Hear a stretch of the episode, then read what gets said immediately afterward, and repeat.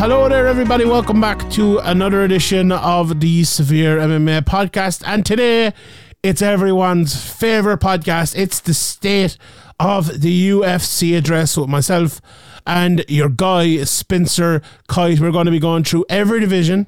We're going to be looking at every division. We're going to be looking at who's the next contender, who's doing well towards the top, who are the best up and comers. And there's no one better in the world than Spencer because he knows everyone in the UFC inside and out. We're going to talk about all every bit of all of that. But before we get into it, we have to tell you that this episode is brought to you by our friends over at Manscaped, and it's it's almost Christmas time. It's almost the New Year time, and you know there's never a better time, never, never, never, never a, a better time than to head on over to Manscaped with the promo code Severe MMA and get twenty percent off and free shipping. They have loads of shower products now.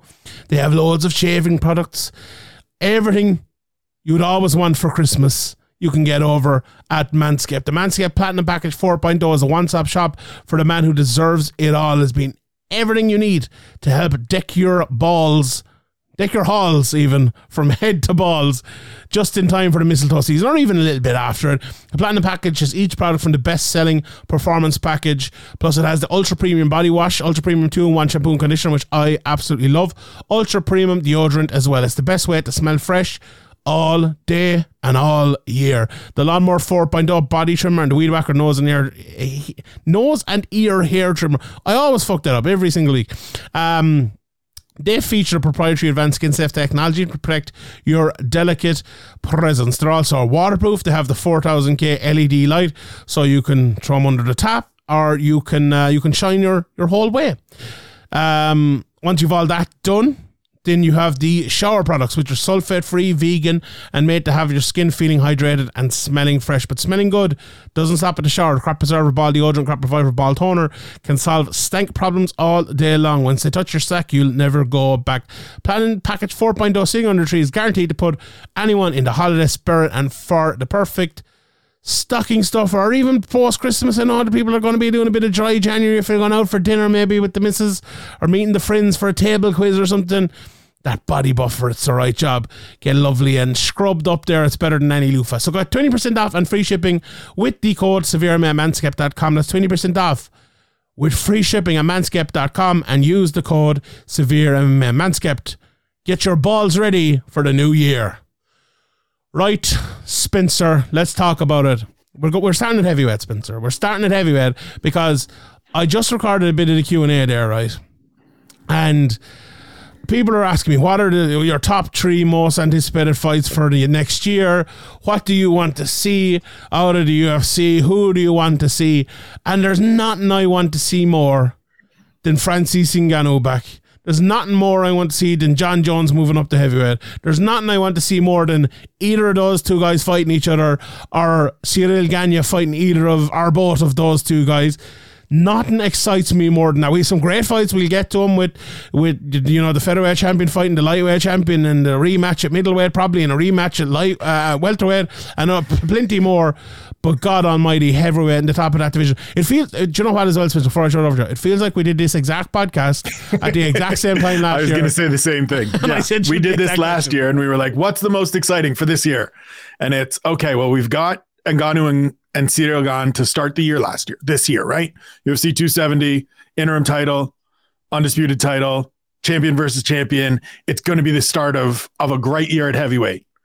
And then it turns out that Francis Ngannou had a blown knee and needed knee surgery and is that an impasse con- contractually with the UFC. And we were like, okay, but Jon Jones can come back and Stipe is there and we'll get this all sorted out. And then when Ngannou's figured out, we'll be back and in the mix and it'll be great. And 12 months later, here's Sean and I talking about the same damn thing. I can't believe you don't have that as one of your. Oh, I, I, I, used to. Have. You need to get the, you need to get the sad trombone on the on the on the stream deck. I mean, it's it's the thing we're. I mean, by the time this comes out, I think we'll have recorded and, and released our year end takeaways and we're doing sort of a year wrap. And the first thing is just we went another year without Jon Jones. Like it's getting to a point, and maybe I'm alone in this thought, but it's getting to a point for me where it feels like this guy's just burning years. And I get all of it. I understand contractually and wanting to make sure you're paid what you're worth and the opportunity is is the right thing. All of that makes perfect sense to me. But from a legacy standpoint, from a fan standpoint of wanting to see this man compete and test himself again, if the argument was that you weren't being tested and you couldn't find the motivation for those last few fights, certainly going to heavyweight will do that, I would think. And then we get to see you again. Like right now, you're sitting on a bunch of bad performances, not bad performances, but like probably should have lost to Dominick Reyes, nearly lost to Thiago Santos. And then there was the Anthony Smith fight where if Anthony Smith just continues to take a knee, Jon Jones isn't the champ. So like the last three have all been not great. And now we've gone two and a half years, almost three years since we've seen him. And so it just burns those valuable years from his prime. Now, Going to heavyweight, certainly you can compete till later in your 30s into your early 40s, as we've seen with some people, but it's every year that goes by, every every couple of months that go by where it's no Jon Jones fight officially announced. Like I'm at the point of I don't care when people tell me that it's close and they're working on. I want to see the poster officially. I want to see it pop up on UFC.com that this is happening and then I will believe it because right now it's just it's just disappointing. And these are certainly the biggest fights for for 2023 is getting Ngannou back, getting Jones in there, getting Stipe in there, getting Gane against one of or multiple of those men, getting Sergey Pavlovich in there. Like heavyweight actually has some options right now and has some intrigue, but we need the big players back. We do. And there it does, but it doesn't at the same time have that intrigue because it feels like it's on pause. You know, we felt this for we, we feel it's it feels like at featherweight we feel it all the time and have been for for years for some reason. But heavyweight just feels that way now. And it look, we can't blame I suppose Jones for that more. We can kind of blame Ngannou because you know, I'm sure he, you know he was injured and he had the injury for a long time, but like he's probably been back for that for a while and he's holding out for whatever he's holding out for. I'm not sure what way I see it playing out, to be honest. Like, I do genuinely think that Jon Jones would have fought in November or December this year if Francis or Stipe would have fought him. And I, I think it's another case of the UFC not wanting to put Jon Jones in there with Curtis Blaydes or not wanting to put, to put him in there with Pavlovich or whoever it might be. Like McGregor when he he wanted to come back and they refused to put him in there against, you know, oh, oh Diego Sanchez was one of the names, but the RDA was another one of the names, I think, and they refused to do it. I think it's one of those cases, and that has led to like just this pausing, I'll say it again, of the heavyweight division, and it's very, very unfortunate. Um, I get the sense again that Jon Jones wants to fight. And I get the sense that Stipe and Francis are in absolutely no rush to fight and I don't know where that's going to go. Like Francis doesn't have long, does he, until his contract situation has gone a year, and I know John Nash has written about that and things, and that he'll have more options. Then I wonder will he wait?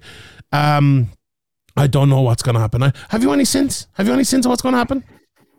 I don't, and I think you're right that John John wants to fight. Right, we see him posting all the training camp and that he's waiting. And and again, I understand both sides of that. I understand the UFC not wanting to bring him back against Curtis Blaydes. It's no disrespect to Curtis Blaydes.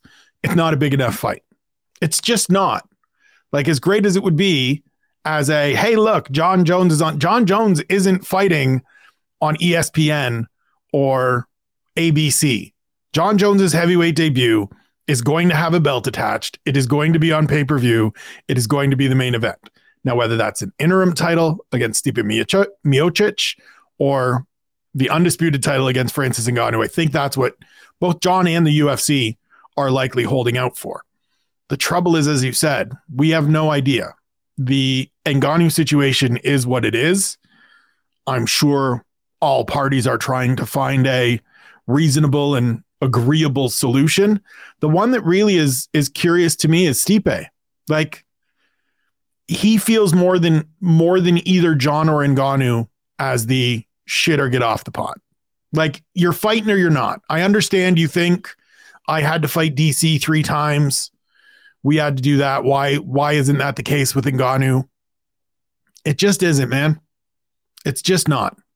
And I know, and again, I am always, and, and you as well, I know, are always going to advocate for these athletes getting the absolute most that they can and valuing themselves to the maximum.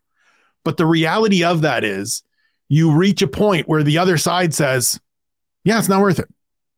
And so you can price yourself out of things. And it feels a little bit like that's maybe what Stipe Miocic is doing. He is, but I think you hit the nail on the head when we were talking a few weeks ago and you said about like, oh yeah, Stipe might take this fight, but he also might be retired.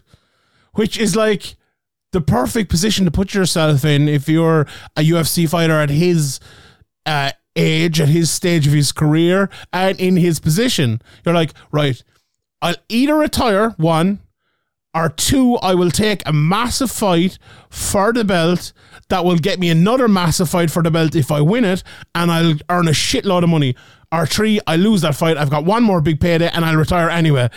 like he, he's in. but if that's the case, there. take the Jon Jones fight. that's true. Like if that if yeah. that's the case, if that's and and I agree, like that is sound logic. So rather than it feels like that off, it feels like that deal has been on the table. We don't know. Neither of us have are privy to what has been, you know, what contracts have been sent and what ideas have been floated out to different management teams and things like that. My guess would be that that deal has been on the table, and thus far they haven't found a number that is agreeable to all parties. Fine, I understand it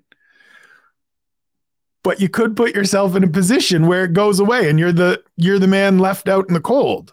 Like if Francis Ngannou comes back, if that gets resolved, Jon Jones is fighting that man, and then you're Stipe standing there going, "The fuck do I do?" So you either come back and don't fight for a belt, or you just retire and you missed out on that payday that you thought you were going to guarantee yourself hundred percent. And then you still there as well, who's probably going to be in front of you. You know, right? Very interesting. It's a very, that's what I mean. Like take the Jon Jones fight, or mm-hmm. you're going to have to get through one of these monsters that just may beat you. Yeah, I, I, retirement might be the might be the best. Guy. But yeah, I feel like he let maybe left it too long, and now they're looking yep. for Jones versus Francis. But look, we could yep. talk about this for, for two hours, I suppose. You mentioned Pavlovich there a minute ago. Obviously, Ciryl Gane is like in my opinion, Ciryl Gane, I know he lost to Francis in a very close fight. I still think he's the best heavyweight in the world, and uh, that's that's that's one I'm willing to hill I'm willing to die on. I think he'll prove that over the next year. I, I, him versus Jon Jones is my dream. That you know, other people it might be Francis versus Jon, but that to me, technically big guys. I love that fight. Um, who are those guys in the top 15 right now? And we look beyond the top 15 in a second. But guys, you're excited about, like, also, and we will maybe talk about this as we get through it. I feel like there's never been a time that hardcore MMA fans have known less about ranked fighters than they do now, if you get me. And uh, yes. me, me included, me included. Now you're different yes. because it's your job to, to do that. But it feels like even like a guy like Pavlovich, I was like, oh, he put on a good performance, you know, there a couple of weeks ago, and I looked at rankings. He's number three. I'm like, wow, how did he get there? Yeah. How did he get it's, there? it's another one of the topics that will be discussed on the severe takeaways with myself, Harry, and Ian O'Neill as a wrap up show of we've never had fewer stars despite having such an abundance of talent, right? Like Sergey Pavlovich is a perfect example. This man is a monster like if you if this was 10 years ago, 12 years ago in the UFC, we'd all be falling over ourselves for this guy because he's gigantic. He hits like a ton of bricks. He's on a five or six fight winning streak. He's murking guys in the first round in in seconds, not minutes. And yet he's kind of just this like, as you said, oh, he's on a good run. Holy shit, he's number three it just feels like some of these guys are are slipping between the cracks because we're we're not getting the showcase opportunities that we used to get for some of these these athletes in terms of fight night events in terms of main event or co-main events that are carrying weight and carrying interest. It feels like there's more of a disconnect between fans and the athletes than there ever has been which is weird because everybody seems to be watching the fights still. They just are like watching them and hating them and not happy about them, and then I think suddenly are, Sergey Pavlovich is number three, and people are like, "Where'd yeah. this guy come from?" I think people are, are kind of like background watching the fights a lot too, and just yeah. waiting for the big fights to come. Which yeah, and look, so we we all have second screens. We're all engaging in Twitter and and things like that, right? And we see that in other sports. I'm sure it's the same over there with Premier League and for you for for hurling. No, for me, no, the, when I watch hurling, no, you just straight hurling and that's it. Fuck off with Twitter. Yes, yes. I mean, NBA here is right. Like part of the enjoyment of watching an NBA game is just having your Twitter up and watching NBA Twitter with all the memes and all the jokes and all the everything. And I feel like that is taking some of the attention away from athletes. But you asked who who stands out. I mean, Pavlovich obviously is a let's continue to see where this guy's ceiling rests. I can't wait to see Ciryl Gane back. I I will join you on the island of he's the best heavyweight in the world. I know he lost to Francis Ngannou. Give that dude a chance to to regroup. He'll he will be just fine. I mean, I can't wait to see Tom Aspinall back. He looked great in March. What happened in in July is unfortunate. I was really really interested in that fight with Curtis Blaydes. And then outside of the top 15, there's a couple other guys, but but we'll get to them in a minute. Who are they? Go on. I, am looking at the Zane Simons this year. A shout out to, to Zane Simon.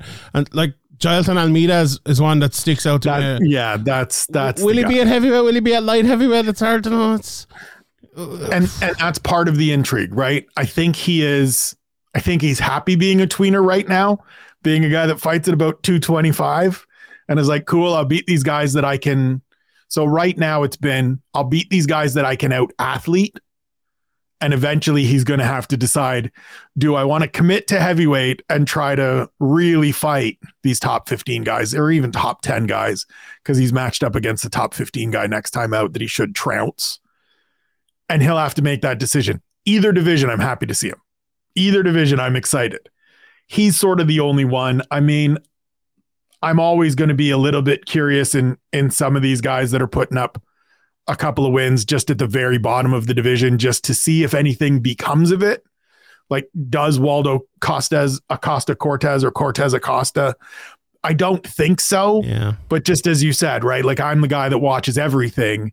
And so I'll put a little asterisk next to his name and watch the next one and be like, yeah, it really isn't coming together, is it? I think um Hamdy Abdelwahab. He didn't look amazing in that first fight, but he's only a few fights into his career, and he's a guy that maybe you could be looking at in a few years. Maybe not the biggest for the division either, either, but a big heavy guy and looks good. So maybe Martin maybe. Buday as well, like yeah, just a okay, giant yeah. human being. Mm-hmm. Hasn't looked great thus far in the UFC, but very early in his career. Get him a couple more fights, a little more experience, and and we'll see where he gets to there's the last thing on heavyweight. There's very few fights actually made for heavyweight at the moment. Like we have uh, Almeida versus shit, my guy Shammy coming up uh, at uh, Jesus, whatever it is, UFC two a three, and then other than that, there's like the the Zane's list is a bit uh, a bit behind here, but like there's so the Spivac fight against Lewis that was supposed to happen a few weeks ago. That'll be happening uh, in the it's new year as well. Yeah. And then I think that's that's That's, That's about it. Everything. Yep. Justin Tafa, Parker Porter. So we, we should see a lot of heavyweight fights because we know main events are going to be heavyweight fights into next year. And I think when the top of the division gets going again, if it gets going, then the rest of it will. Let's move to light heavyweight. Um, and we won't we won't go weight class by weight class. We might move on after this, but we have to. I feel like that's the most exciting division for next year if it, it clicks in. Light heavyweight is, I feel like, the last month of 2022 has been the division that everyone has been talking about just because of all the madness. Now, everyone knows I like a bit of madness here and there. A, and, a bit. I, I mean, and I, you know, I was I was brought up, uh, I suppose, covering the sport uh, of, you know, um, I suppose worldwidely anyway in the in the Conor McGregor era, and it's uh, I live in the chaos. I'm like fucking uh, Bane from uh, Superman or something. And this chaos, uh, light heavyweight, was just so fun. Like in the space of ten days, there was five different lads booked to fight for the same title, and I, I, thought it was six, but Glover Teixeira was booked for the twice, so it was five. But did do you like that chaos, or are you just like I can't believe they're running this like they just hit a fucking iceberg and there's another lad with a pickaxe in the back making holes in the bottom of the boat? So I was perfectly fine with Prochazka vacating because he's got a very serious injury that's going to yeah. leave him on the sidelines throughout 2023 from the sounds of it, right? That's that feels like what is being communicated is that he's going to be out for a full year at least, if not more. So that was fine to me. And and doing Błachowicz versus Ankalaev made sense. I understood. They went to Glover first. He was like, "Nah, man, I'm not fighting that dude on on short notice." Fine. It's not ideal. I would have rather have seen Glover continue to be in a fight because, like, how do you how do you go from being in the fight to not being in the fight is kind of a weird look. And then pivoting right away after the draw to to Glover and your boy Jamal Hill. Look, if we're just if we're just trying to figure this out, sure. Let's just I'm the same as you. You want to give me a bit of chaos? It's fine. I'm okay with it. I don't care that Jamal Hill is number 7 in the division in the rankings whatever it is. He's looked great. Give him a shot. I don't need to see him. This is what I talk about and what you and I talk about pretty regularly. I don't need to see him beat Anthony Smith because I can tell you what would have happened in that fight. He'd have beaten Anthony Smith. God love you, Anthony Smith. And I'm sorry that you found out that you got bumped on live television because that was fucking awkward. But he'd have beaten you. And then he'd have called for a title shot. So we're just skipping over the middleman. And I'm fine with it. It's weird that it's a month notice and let's just throw it in there. And all of a sudden it's the main event over the flyweight title fight. Like Jesus. But I'm I'm all for some chaos. Let's go. I think the fact it's such a great fight as well, it makes it even better. And like two very very good fighters, so I I really really like. I remember you know we, we did this New Year's resolution. I think it was in maybe 2021 possibly, or maybe even earlier. And I remember saying, as long as you give me good fights, I'm going to be happy. Fuck the belts, fuck the rankings and all of that. Give me a good fight and I'll be happy and I, I try to keep that in my head a lot of the time. And when, when it comes to this sort of stuff, you know, with the in, interim titles and the rankings and all this, and I, you know what, I really like that fight. I really, really like it. So I'm not going to complain about it too much. Yeah, it's it's the right test for for Jamal Hill. Like you've been the advocate for Jamal Hill from the get go. This is this is the litmus test, and it doesn't mean that if he loses, he can't get to that level, whatever. But this is the experienced guy this is the gritty guy. This is the guy that can take a shot and come back. He can wrestle. He can grapple. He can punch you in the face. Like, this is perfect. I can't wait for this. And you know another thing that this does, right? It really opens up the division because if you look at the rankings now, number one, Yuri Prochazka is uh, out at the moment. Teixeira is about to fight for the title. Ankalaev just fought for the title. Blachowicz just fought for the title. And number seven, Jamal Hill is just about to fight for the title. So of the top ten, there's only four guys who haven't like had a title shot in within the space of a month. So like for if you're Rakic and you're coming back from injury, or even if you are Anthony Smith, let's say they match the two of them up or something, or you know Krylov against Rakic or Krylov, whatever it might be. All of those lads have a ma- or, sorry, there's five people. All those lads have a massive opportunity to win one fight and get themselves into a title shot. And the same even maybe Frank Alive and, and Blachowicz can get back in there and win one. So that to me, it's very, it makes the division very, very interesting.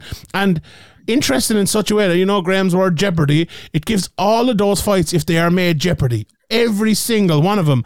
And that's exactly what we want in a division that is actually, you know, it's pretty. There's a lot of pretty exciting fighters or fighters you want to watch. Like you've, I know you've a soft spot Frank Ankalaev, as does Harry. Everyone loves Prohachka. Everyone loves Glover Teixeira. You know, Alexander Rakic is my best friend on Twitter. It's absolutely great. I love Jamal Hill. It's you know that division to me. It, it, you know, well, and, and, and there's great. guys that are like Johnny Walker is trying to rehabilitate himself. Right, got Ireland's a good win last time out. He's got the fight with Paul Craig coming up. You win that, you're back in the top ten.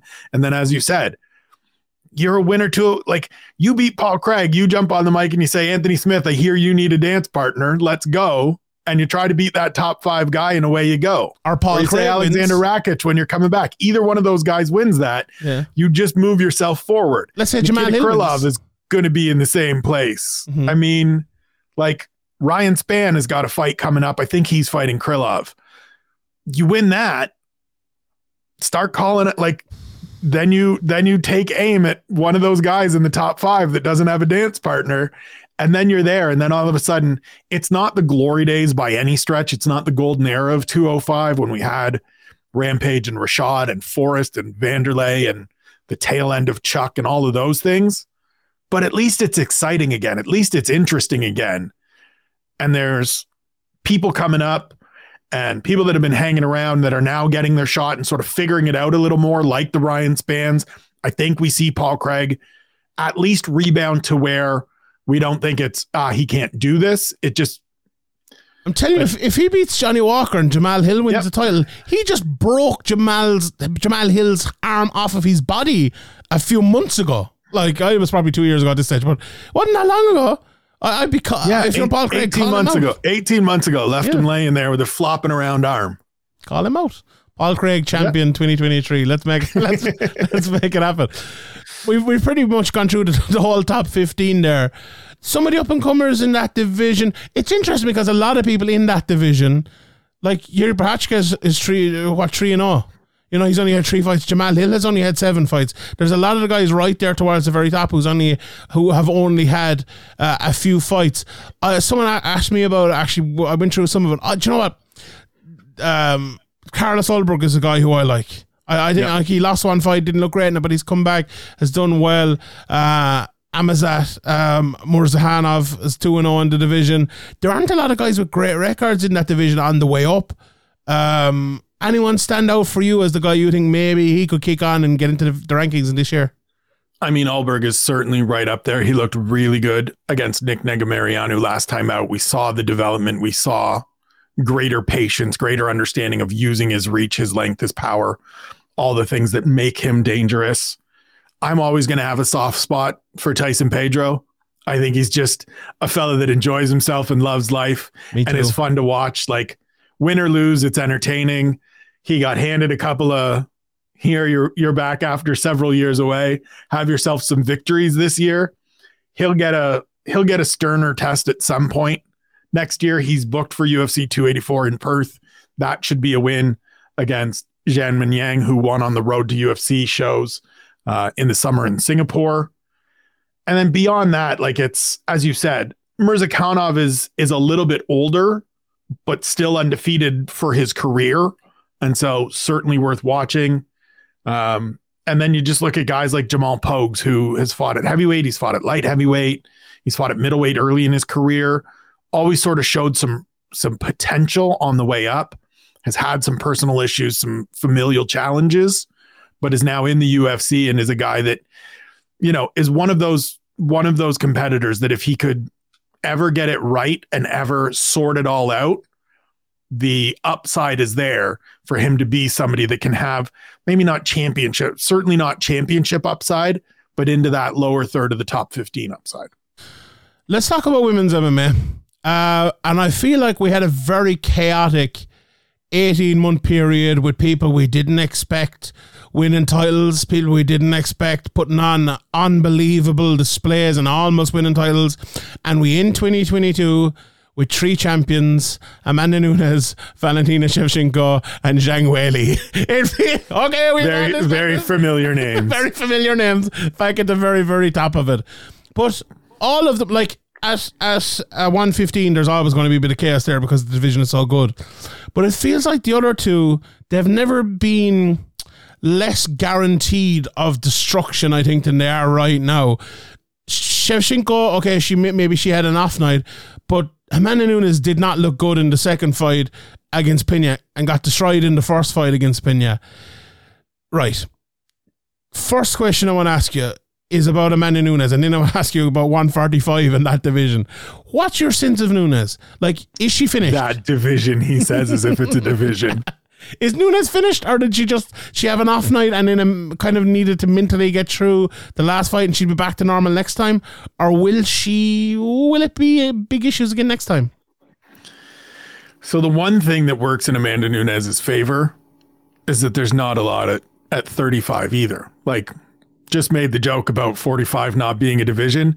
It's not like there's a lot of fresh talent at 35 that's going to challenge her either, right? Number one contender, Juliana Pena. Number two, Ketlen Vieira. Okay, maybe she's big, she's strong, sure, but it's an ugly fight. Holly Holm already dispatched her. Irene Aldana, if she can can get one more win and get in there, maybe already beat Rocky Pennington. Don't think she has any trouble with anybody below that. Like there's just there's just nobody for her really. And so I think we're seeing her at the point that Jon Jones said he was at. Of it's hard for me to get excited about this.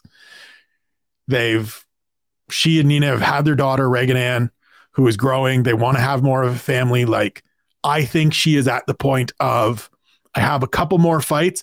I think the Kayla Harrison fight not coming together, Kayla not coming to the UFC, yes, probably takes a bunch of of steam and a bunch of excitement out of Amanda Nunes. Like she know and out of Kayla too, and out like of Kayla too, as we saw.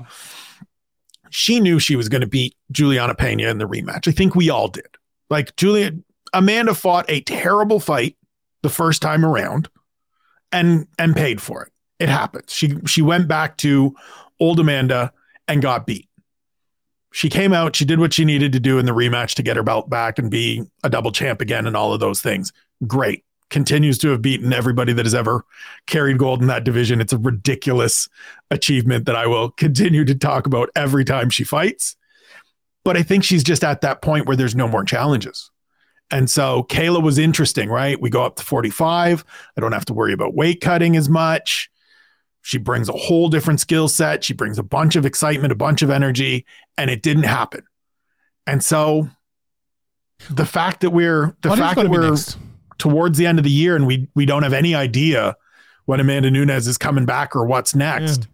kind of leads me towards maybe we get one in the summer and that's it. Who who do you think that's going to be? Like there's no standout name to me there. I mean, it depends.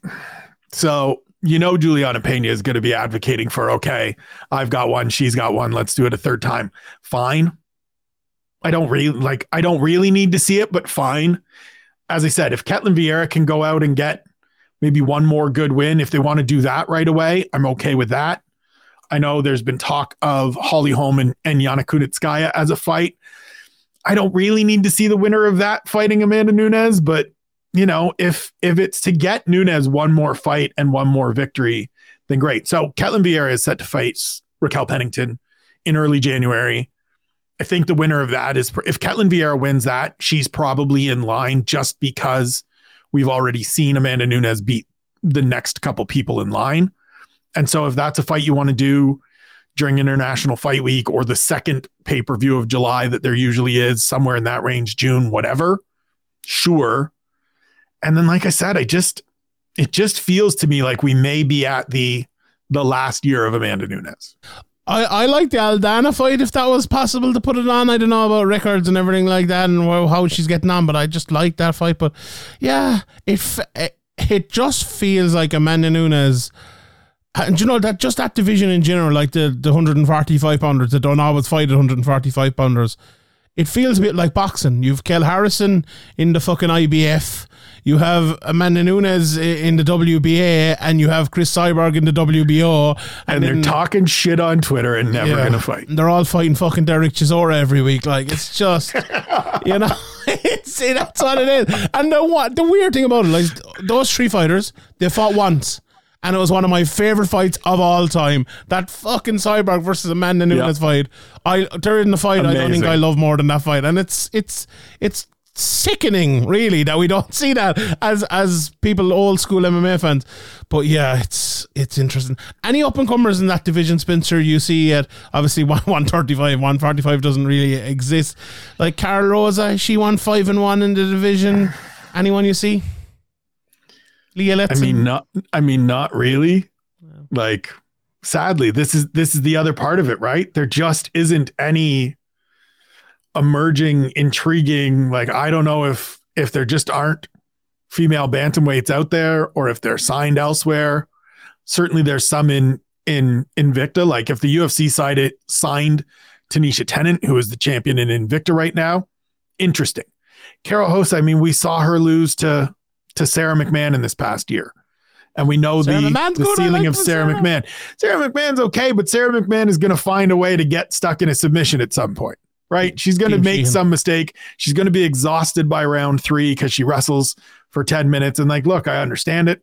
I've never been in there and I couldn't wrestle for 10 seconds, yet alone 10 minutes. But there just isn't anybody, right? Like Chelsea Chandler looked okay in her debut, but like she's, I mean, eight, nine, ten fights away from from being somebody that I'm genuinely interested in because it didn't look great. And so the UFC needs to either find some people or somebody needs to go on a run. Like Julia Avila will come back at some point. She and her husband just had a baby very recently. Congratulations to them. She will come back. She's always been interesting to me. They're me but too. she's also stumbled a couple of times. Mm-hmm. Yeah, it's interesting. Uh, just a yes or no answer on this one. Will the 145 pound division be there this time next year? No. Interesting. If Amanda Nunes is gone, no. Yeah, could be. 125. Let's talk about that. Valentina Shevchenko obviously had that very close fight with uh, with Taila Santos um, not too long ago and ended up winning it. But like the second after that fight happened, I was like, do that fight again. You know, you need a bit of intrigue. You need someone for Valentina Shevchenko. She might go out and win it. She might go out and destroy her. All well and good. But if she doesn't, you are uh, you're looking at a big trilogy then, or you're looking at something exciting. I think that fight made a ton of sense to put it on again. But it feels like, like you know what 2020 feels like, is or 2022. It feels like the year the champions just kind of sat out a lot of the year, you know. Yeah, and I give credit to Adesanya for not doing that. He's probably one of the, one of the only ones, maybe. But it's uh, that division, especially. It's just been very kind of wait and see what happens. And not like Manon Fiorot put herself up there right towards the top. Obviously, Santos is there. The division is, you know, there's some very good fighters. A lot of people have emerged. Look at Erin Blanchfield, looks good. I've been massively impressed with Tracy Cortez's improvements over the last couple of years. Casey O'Neill looks really good. I like Viviane Araujo, even though, you know, she hasn't gone great lately. But uh, just is, is Shevchenko, like, could Shevchenko lose next year? Yeah, certainly. She almost lost to to Taila Santos in Singapore. Almost. We haven't seen her since. As as a man said, nearly never bulled a cow. close only counts in horseshoes and close only counts in horseshoes and hand grenades. I mean, I I think the same thing as you with with these champions. She is on my list of people that I would really like to talk to in the next couple of weeks to find out. Like, we haven't heard anything, right? This is, and look, it's going to be a theme forever when we talk, especially about these championship athletes. If this is a money thing, if this is a contract thing, if this is a, I just need some time after being really active and fighting twice a year at least for the last five years, fine. If this is an injury thing that wasn't disclosed, that she needed to just take some time, great. But we haven't heard anything. And here we are. She fought in June. It's the end of December or late December, I should say and there's been no like she talked at the World MMA Awards and listed off five or six people that were possible opponents. Great, sign to fight one of them. Just get this done. Get us back in here because the the thing that I'm I'm scared about for this division is that we're going to hit that bottleneck and we're going to hit that log jam where the contenders start cannibalizing each other. And I don't need this to turn into middleweight or welterweight or featherweight or every other division where this happens because there's so much good young talent. There's so much established talent. Like, let's just get things moving again. And that all starts, same as always, at the absolute top. We need active champions to keep everything moving. So get her back in the octagon. I'm just looking at the rankings here. Number 10, Erin Blanchfield. Number 11, Casey O'Neill let's say that fight happens, and maybe that's exactly what you're talking about there. Who who wins that fight? I would pick Blanchfield just because Casey's been on the sidelines for a year. Yeah. Just because she's been dealing with a knee. And stylistically, I think they're fairly similar. I think Casey's a little bit better of a striker, but I think Erin's a little bit better of a grappler. But like, keep those two away from each other for three years. They're 23. Like, yeah. keep them on parallel paths going toward the top and have them face the Andrea Lees, the Jennifer Maias, the Viviana Ujos, the Lauren Murphys. That's a major Caitlin problem, though, like it? that's what we need to be doing. Test them against the veterans yeah. rather than pitting them against each other. Because let them all go forward. It's like the the Tracy Cortez Amanda Ribas fight. Love the fight to get an answer about to get answers about each of them. Hate it because I want to see both of them move forward.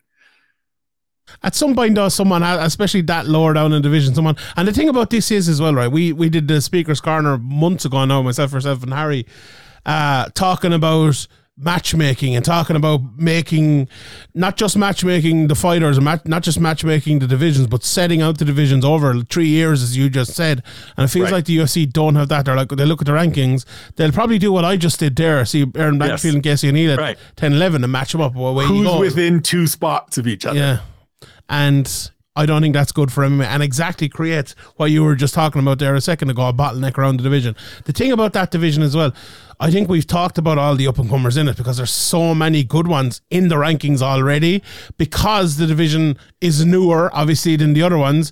And, uh, uh you know, th- those people were able to grow as the division grow grew, and now like the the, the young up and comers are actually like, you know, part of the, the the top fifteen. So it's very very interesting.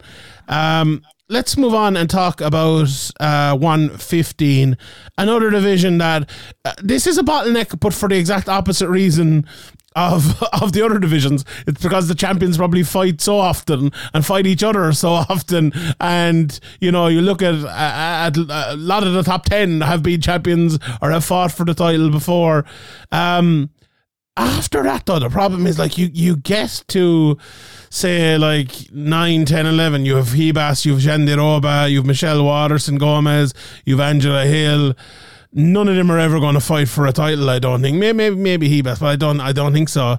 Even maybe Tecia Torres, you could throw it above that to to another one, and you look at that division and say maybe it's not as strong in totality as some of the other divisions are as it has been before. And it could turn into a lightweight thing where it's just the same three or four people fighting each other over and over and over again. How, first of all, Spencer, do you think that'll happen? And how do we stop that? I think the top eight names in that division are going to just continue to fight each other for the next like three years. And so that's the champion Zhang Weili, Carla Esparza, Rose Namajunas, Amanda Lemos, Jessica Andrade, Marina Rodriguez, Yan Xiaonan, and Mackenzie Dern. Those eight people, you could put them in a little tournament bracket and just ideally that's what I would do. Like, right? Take those eight names. Scott Coker do it. Set them out. Scott Coker would do it. Have the title defended every time, right?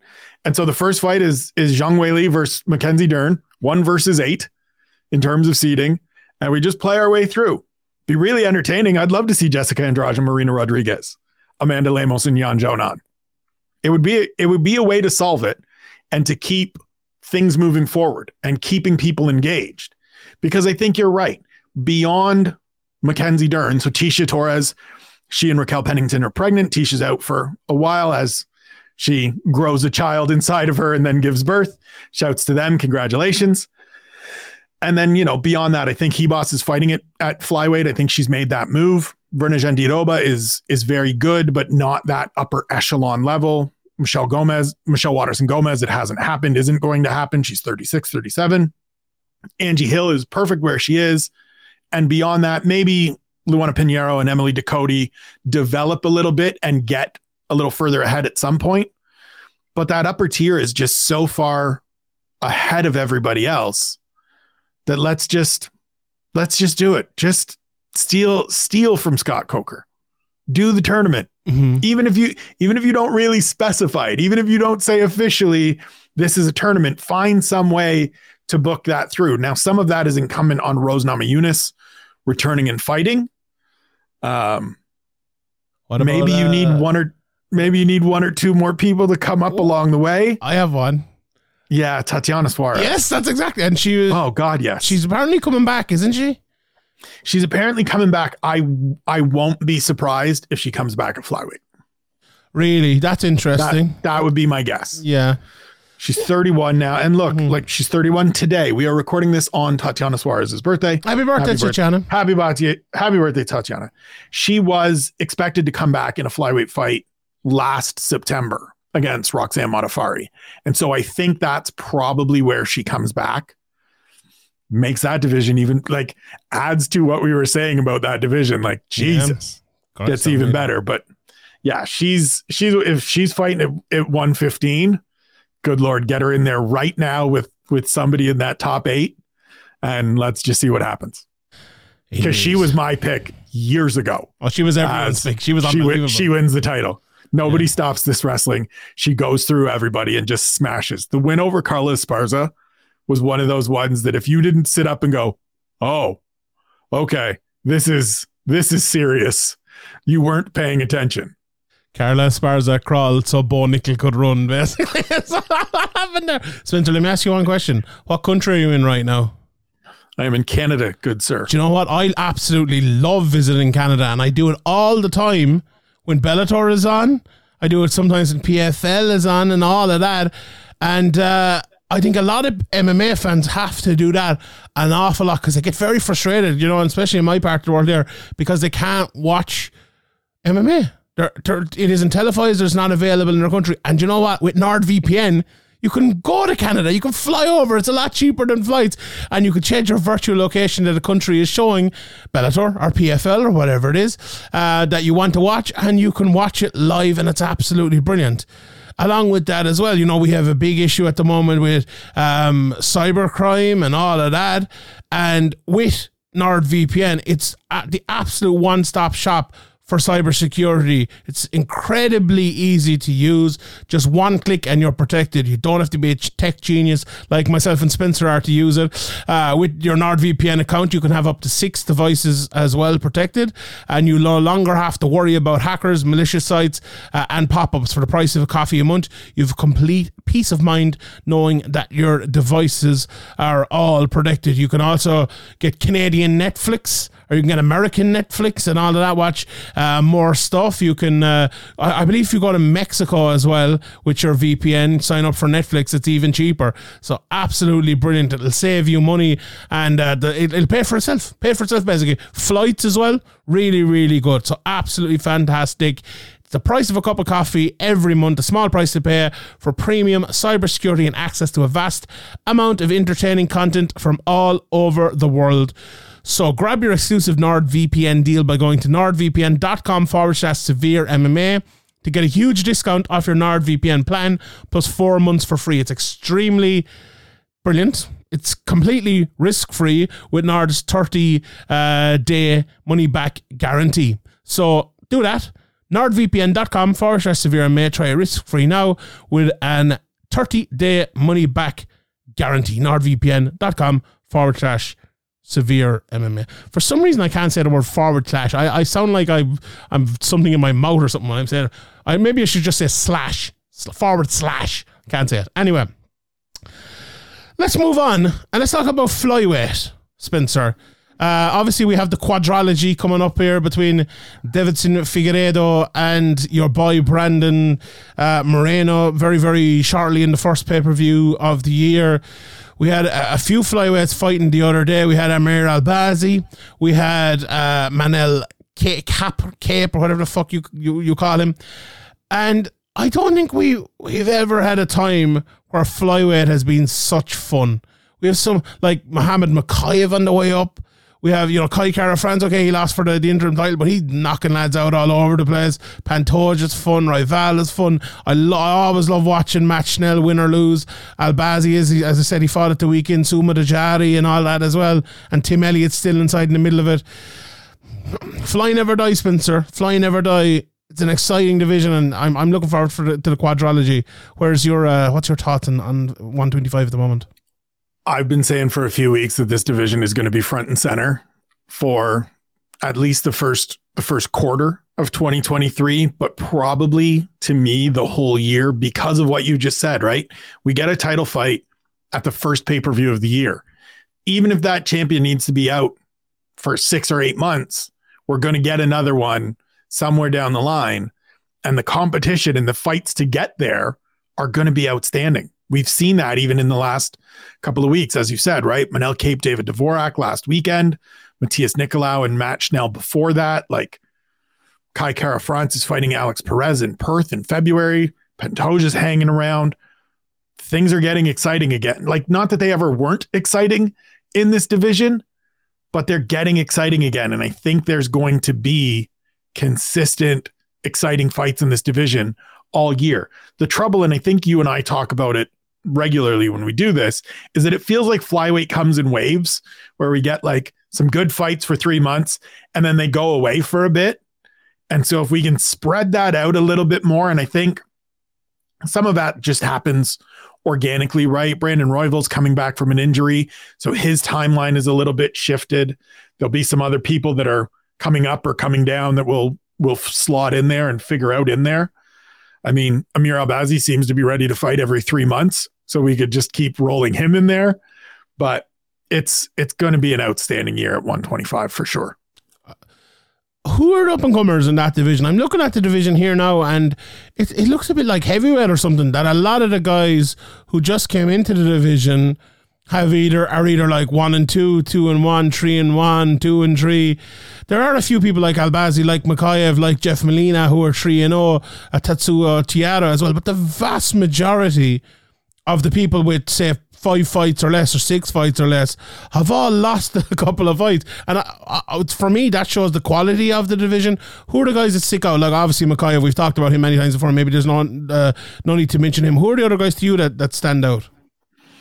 I'm interested to see what Jeff Molina continues to evolve into. Um, obviously, he's got some challenges in front of him with the whole Glory MMA situation and the James Krause situation. Um, Tatsuro Taira has looked terrific to me for a 22, 23 year old fighter.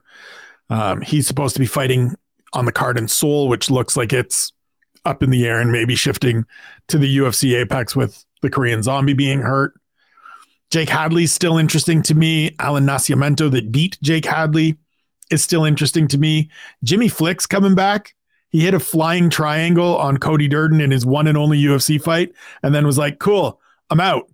And now he's back. You want to give me a guy that hits flying triangles? I'm in. I'm in. I'm always going to be in. And then you just see some of these other guys, right? Carlos Mota was was okay in his debut against Cody Durden, former LFA champ. See what he does, you know, with a little bit more experience, a little bit more time. There were a couple of guys off of the contender series that haven't fought yet that are just look, I'm not advocating for them being top top 10, top 15 guys within the next year, but are just interesting to see what they develop into, right? Clayton Carpenter, um, Vinicius Salvador that was supposed to fight last last week or a couple weeks ago now against Harry's guy, the Mad Bastard Daniel De Silva. And so there's there's always going to be a few young talents that are coming through. I'm sure there are people outside of the promotion that are going to fall onto that list as well. You look at 135 then we'll start at that kind of area, and I feel like there's more st- sticking out there. Like the two, uh, the two Saids, as Harry called them, that fought at the weekend, Said Nurmagomedov and Saidyokub Kakhramonov.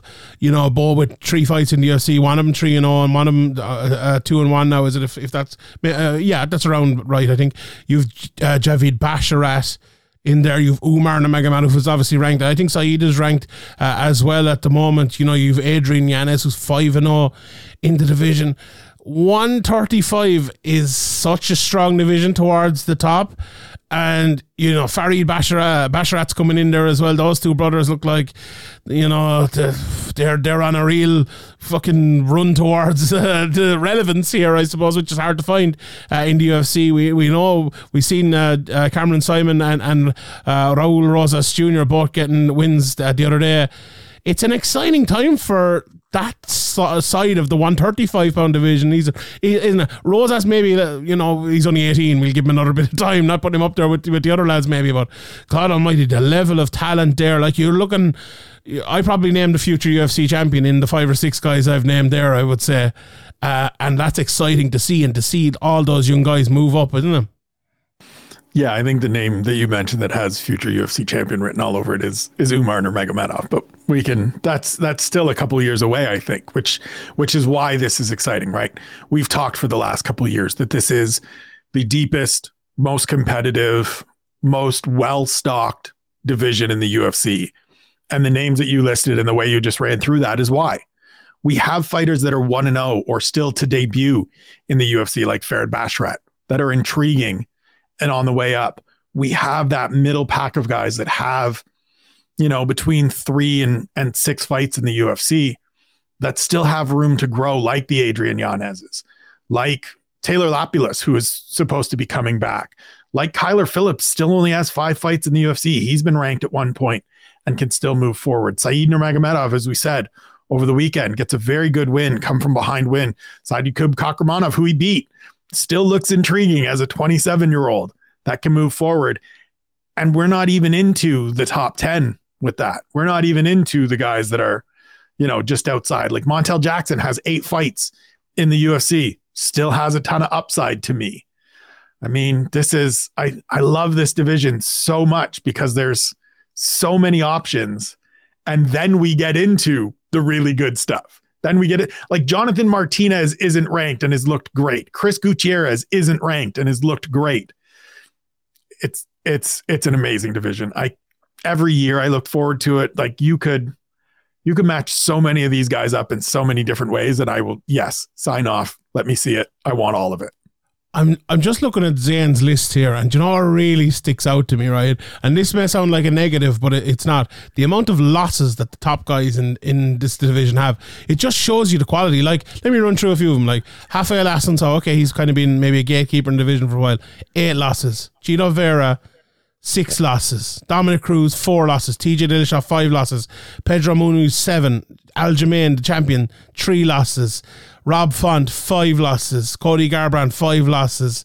Uh, John Martinez, even you just mentioned three losses. Uh, Corey Sandhagen, three losses. Petr Yan, three losses.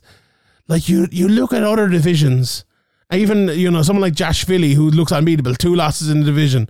You uh, and Sean O'Malley maybe is the one that stands out. He's only the one, and that was a bit of a weird one. But you you look at other divisions, and that's sometimes the case, but not always the case. You know, you have like, lads like Islam who what is he has he lost once, or you know some lads undefeated when they get it right up there. Volkanovski undefeated, as well. That bantamweight division is survival of the fittest in the fucking most uh, outwardly clear way that you possibly can be, and no one gets there unscarred or unscathed. And to be at the top of that division, now some people might say, "Oh, Aljamain's not the best 135 pounder in the world," and wh- whatever. But Aljamain has served his fucking juice to get there, as uh, as have all the other lads. And you look at Yan, like spoiler alert, but Yan has won our biggest disappointment this year, or whatever it is, the name of that award. And like God Almighty, he could have won both fights. you know, it's just he was viewed as someone who was so good, but that division is so amazing at the very, very top. It's almost impossible to be close to perfect up there. It's amazing, Spencer, isn't it? This is the thing that separates to me MMA from boxing. It you go through tests to get to the top. And while it's great and certainly interesting to see an undefeated fighter work their way forward or somebody go on the kind of run, as you said, Islam Makhachev, we'll get to him shortly, I'm sure. One loss, and he's on this beautiful run. Alex Volkanovski, zero losses in the UFC. That's certainly exciting. I also don't mind seeing guys go out there and test themselves. Like you mentioned Corey Sandhagen, who to me is one of the guys that jumps off the page in this division yes. to speak about how dangerous and talented it is. He's eight and three in the UFC. The losses are all to guys that have carried the title. He certainly has the capability to do it himself, but he also could be one of those guys that just doesn't get there because he keeps running into fucking killers. Like every time out, he just ends up against some tough, miserable opponent, and you win one, and then you face Petr Yan, and then you win one, and you face Aljo, and he just happens to get you, right? Like these things happen. Like Aljamain, his three losses he just ran like he dipped into a knee and took one in the head and then dabbed on him. like it's this is what makes this division and this sport to me great is that for the most part we get athletes being tested when they need to be tested so that we learn the true value of them, the true level of them. Whereas it's, you know, boxing, you tend to see, ah, we're going to go out and put up 20, 25, 30 wins. And then we're going to face one guy once and we'll see what happens. And retire and never, never, never be seen again. And then yeah. face Derek Chisora every weekend. Uh, but I would take that. You know, we, we all, in MMA, there's this weird thing where sometimes we want to be like other sports, we want to be like boxing, or we want to chase perfection people need to realize that the lack of perfection is actually what makes MMA beautiful and brilliant. Like whether that was with the fighting or even with judging and things like that. It's like, or, or, let's design the sport to be fun and let's design the sport that a guy like Three Wins can have. Uh, sorry, with three losses like Aljamain Sterling or like Petr Yan can have the respect of all the fans and we can still absolutely love them. Like look at Figueiredo or, or any of the other divisions we talked about. Amanda Nunes has lost a lot of times and we still call her the goat and she is the goat. You know, Demetrious Johnson has lost a couple of times. He's up there behind me in my wall. I couldn't respect the fighter more. Absolutely brilliant. It should not. It shouldn't matter. It shouldn't matter, and uh, I don't think it does. But anyway, this 135 pound division. What happens? Tell us. Let, us say there's, let's say uh, Aljamain Sterling has three title fights this year, and let's say he wins them all. Who do you think the three people will be? Put me on the spot here. I love it. And that's all. Of, that's what. That's what we do here, Spencer. I love it. Don't be killing I mean, time now. I think the first one should be Sean O'Malley. Like it just so? makes sense. I do because I think you just capitalize on it because I don't think the in. So it seems like we've heard rumor that it's going to be Henry Cejudo. Yes, who comes back and walks right into a title shot, and I sort of understand it from the from yeah. the standpoint of he gave up the belt and and pieced out. So fine. But I think you got to do the Sean O'Malley fight. Like Sean shouldn't fight face anyone else coming off that Petr Yan win because you just capitalize on it. You put him in there with Corey Sandhagen, he might lose. You put him in there with Merab, he might lose. And so if Aljo gets through Henry Cejudo, it should then be Sean. And then after that, it's whoever sort of sorted themselves out to be next in line. I would think it'll be someone in the in the Chito Vera Corey Sandhagen range. I think those two want to and are going to end up facing each other, and then the winner of that kind of hangs out and is like, "Great, I'll take O'Malley or the title." What's Merab Dvalishvili going to do? He's he's the he might end up being the odd man out. So Aljo has talked about I'll go up and clear away for Merab I wouldn't be surprised if if he's the guy that gets in there with Petr Yan. I wouldn't be surprised if that's a fight they make. I wouldn't be surprised if they try to do Corey Sandhagen, test him against the guy that has shown a little bit better takedown defense, a little bit more interest in getting up and getting off the fence than we saw from Jose Aldo in that last fight. I also wouldn't be surprised if he's the guy that ends up facing Umar Nurmagomedov and they give Umar a like, let's see if we can shotgun this. I love it. And get him in there. I would love the shit out of that fight just from the scramble standpoint. If but this is a, he's he's the he's the odd man out, really right? Is. He's in the weird spot because his close friend and training partner is sitting at the top of the division if this was pro wrestling, right, what would happen is Aljamain would fight uh, against Henry Cejudo on his next fight. He'd win, and just as he's given the post-fight press conference, up on a big screen would be a picture of Ray Longo on like a chair in a dark room with like a bag over his head, and then there's Merab Dvalishvili. He's just coming out. I got him, and, I, just this this big heel turn. That's what I want to see. Merab, come on, get it going. Do you know as well? The one thing I have to say here and this is, I feel like this is always a very positive podcast. But what the fuck were the UFC doing with Jose Aldo? They put him in there with fucking Merab Dvalishvili. They gave half worst, of TJ Dillashaw worst, a title worst shot. matchup possible. Oh my god! I just I have to mention that because I feel like if we're talking about the state of the UFC, by God, that was the biggest fuck up I think the UFC maybe matchmaking have ever made. Like genuinely, it was it was ridiculous. You had one last chance with Jose Aldo, and you put him in there against Dvalishvili for the most boring fucking fight of the year. Oh Jesus, I don't know. Like, and as well, you're you're talking about Jose Aldo, a lad who had to fight. Um, against uh, Frankie Edgar twice. He had to fight against Chad Mendes. So it's not it's not as if this is a guy who hasn't given people more chances even than they deserved maybe in right. the past. And right. for him to be given one, I don't think anyone would. And, he, and it's not even he was given one; he earned it. Like I think most people agreed he was the guy who should be next. I can't believe that. I can't believe it. Anyway, let's move on. We're going to jump here to middleweight because I want to talk about featherweight and lightweight last, and we, will we're okay. jumping all over. We're jumping all over the place here. We're getting crazy. Middleweight. I don't, do you know your, what? Your favorite division? No, no opinion from me here you tell us about middleweight. Go on. What do you think? It's terrible. Yeah. okay, I, I, guess my opinion is out there too. So go on. It, yeah. It's terrible. Like it's it's gotten worse. So Harry and I were talking um, just offline after the weekend where we had Jared Cannonier and Sean Strickland. And my my lead takeaway from that, and I wrote about it in, in the recap that is up on severemma.com at the present, and that is that the top three guys in that division are so far and away better than everybody else that it's not interesting. Like Jared Cannonier to me won that fight. Fine, great, whatever. I don't need to see him face Robert Whitaker or Izzy or Alex Pereira ever because he's not beating them. He's just not.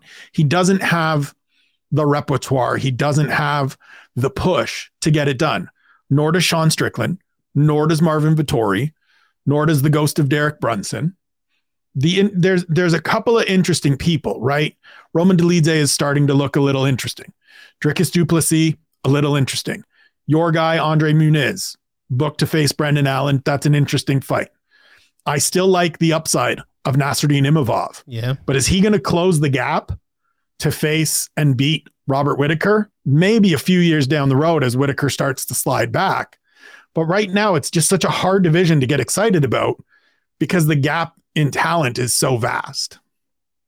It was weird. But myself and Harry talking on the podcast over the weekend. Myself and Ian talked about it as well. But like, there's this guy. I, I don't know if you you know him too much, but Christian Leroy Duncan. He's the the middleweight champion in Cage Warriors. And I was saying, like, if you could think of one guy from this local scene that could come in and win a title, uh, you know, it's very hard to do that, you know, because up and comers or whatever. Um, um, and you look at a guy like Christian Leroy Duncan, and you're thinking to yourself, this guy could beat some of the top 15 right now at the moment. You're thinking, like, if you put him in there with a Sean Strickland. Could he win that fight? I, I think he probably I think he probably could and maybe would. You know, if you put him in there against uh, Darren Till or a Chris Curtis, even maybe, or a Kelvin Gastelum or a Paulo Costa. And that's a weird thing to say about someone who's had seven fights in their career. And now that means he's very, very good, but it also means that the division is really, really, really bad. And to to kind of realize that. I suppose it's an example to show how bad the division is. That someone who is so kind of young and so up and coming could beat guys who are ranked like number five and six in the division or number seven in the division. And it's not a good thing to say about it at all. Like you look at some of the some of the up and comers in that division as well.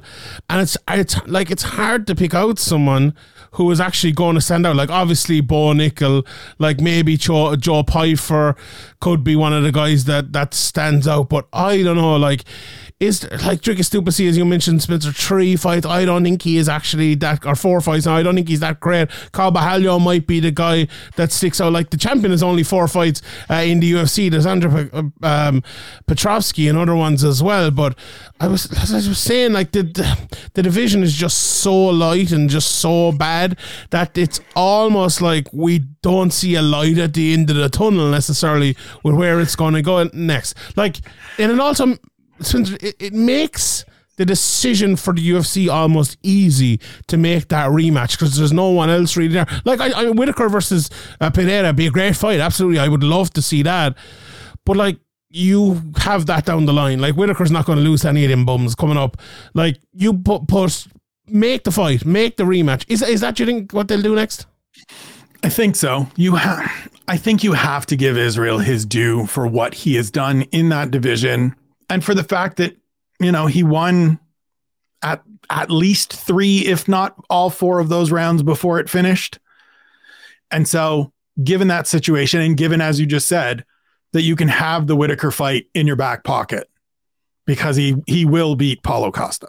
He will beat whoever stands across from him because he is that good. Then you just go forward with it. You're mentioning sort of the the dearth of talent. It makes me wonder every time you mention Christian Leroy Duncan.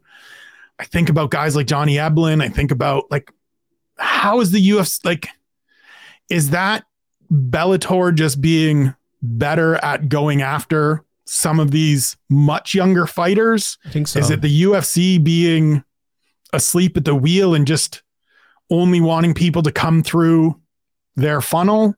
Joe, like, Joe, it's weird. It would be, it'd be really nice to see some of those guys in the UFC right now. Yeah, the weirdest thing about this middleweight division, right, is let's, a guy like Johnny Eblen, who's a very strong wrestler. If people don't watch Bellator, he's the champion there at the moment. Has wrestled his way there. Very, very good all round fighter, but a, a, tremendous wrestler. Middleweight doesn't really have that standout wrestler, does it? Like looking through the top 15, Till not a wrestler, Curtis not a wrestler, Gastelum, he can wrestle, but not a wrestler. Imavov, little bit, but not necessarily. Muniz, geek, I suppose he kind of is, but more maybe a jiu jitsu guy. Du Plessis, no. Hermansson, no. Dolidze, a bit, but not, not necessarily. Strickland, no. Costa, no. Brunson, mm, a bit, but no. Vettori, no. Cannonier, no. Whitaker, no. Adesanya, no. Pereira, obviously not. There's none there, yet the division is really fucking boring. Isn't that weird? Isn't, isn't that a weird fucking thing? It's very like, weird. It's very, very weird. So a bunch of it is what we talked about earlier, right? This division has cannibalized itself for years because there was a push to get Israel up. There was a push to get Rob up. Things like that. And so we had stretches where fighters were off. We had an interim title at one point. That sort of led to a bunch of these. And like, truthfully, part of it is that a bunch of these guys that got pushes and that got opportunities aren't that great. Yeah. Darren Till turns out not that good. Just the way it is. Marvin Vettori, good, but not really good. And so you just get stuck like Sean Strickland, good fighter, limited fighter. And so you just get stuck in a spot where there's a whole bunch of sameness that feels right. Like Kevin Holland was a thing in this division two years ago, where it was, hey, maybe he's the guy. He should go back. Turns out, no. well, Turns out he can't wrestle to save his life, literally. I mean, the the really interesting thing is, as we're talking about sort of guys that maybe not got away, but like you had the opportunity to get a look at. Aaron Jeffery went out and beat Austin Vanderford. Both of those guys passed through Dana White's contender series. They didn't look great. Aaron Jeffery lost, but he lost to Caio Borralho, who you've now signed and and shotgunned into a hey, look at our big star coming off contender series. Rob Wilkinson well? Rob Wilkinson has done what like it just feels I don't know I don't know what it is. Maybe it's that Joe Silva's gone. And Joe Silva used to be a maniac about finding talent from all over the place.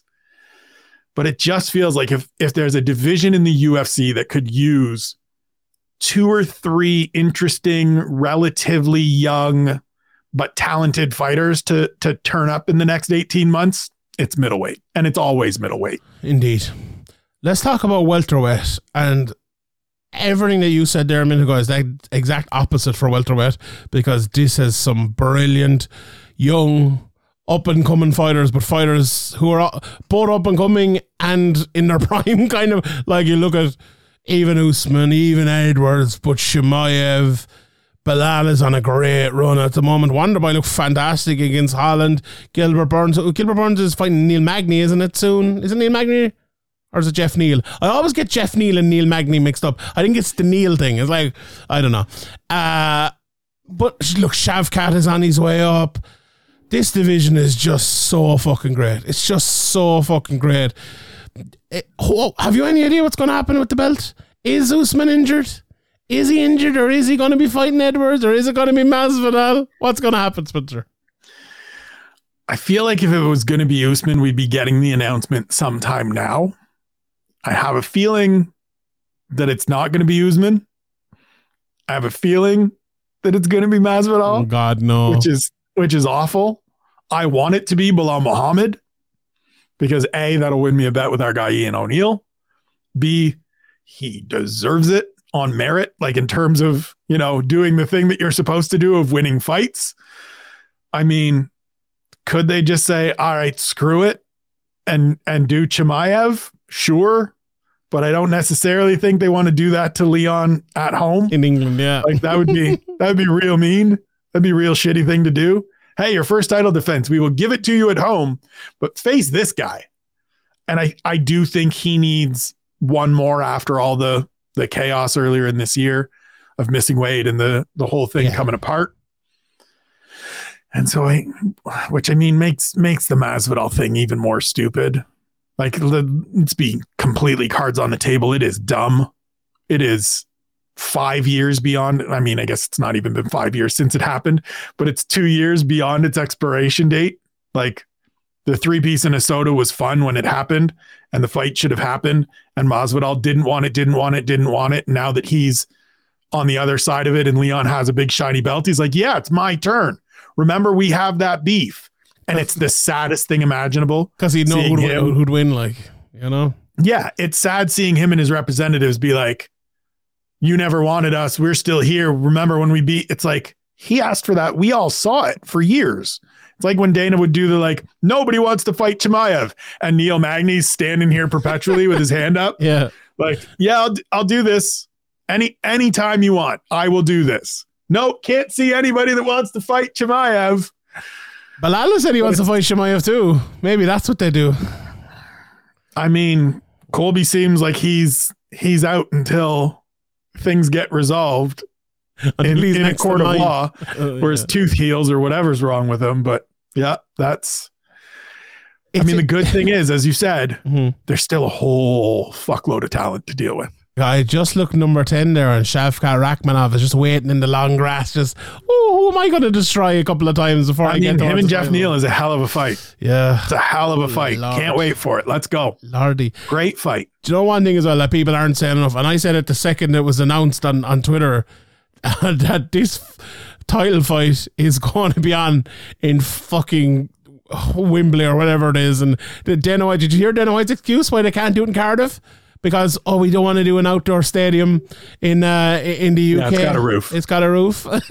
are you yeah, it's fucking, got a roof. It's, it's got a roof. Are you serious? Like what? I can't the, believe the reason it. they're not doing it is because there's uh, not enough European stars to or UK stars. Like, I think they'd sell it out. Blow it out. I, I, I think I think they would because they don't go and do that kind of thing. Yeah generally speaking. WWE did it like I, I think they could. I know WWE is massive and people, you know, people maybe underestimate that, but I I really think they could do it. I think people I would travel the right card. They could do it, but they've, as per often, they have booked themselves into a bit of a corner.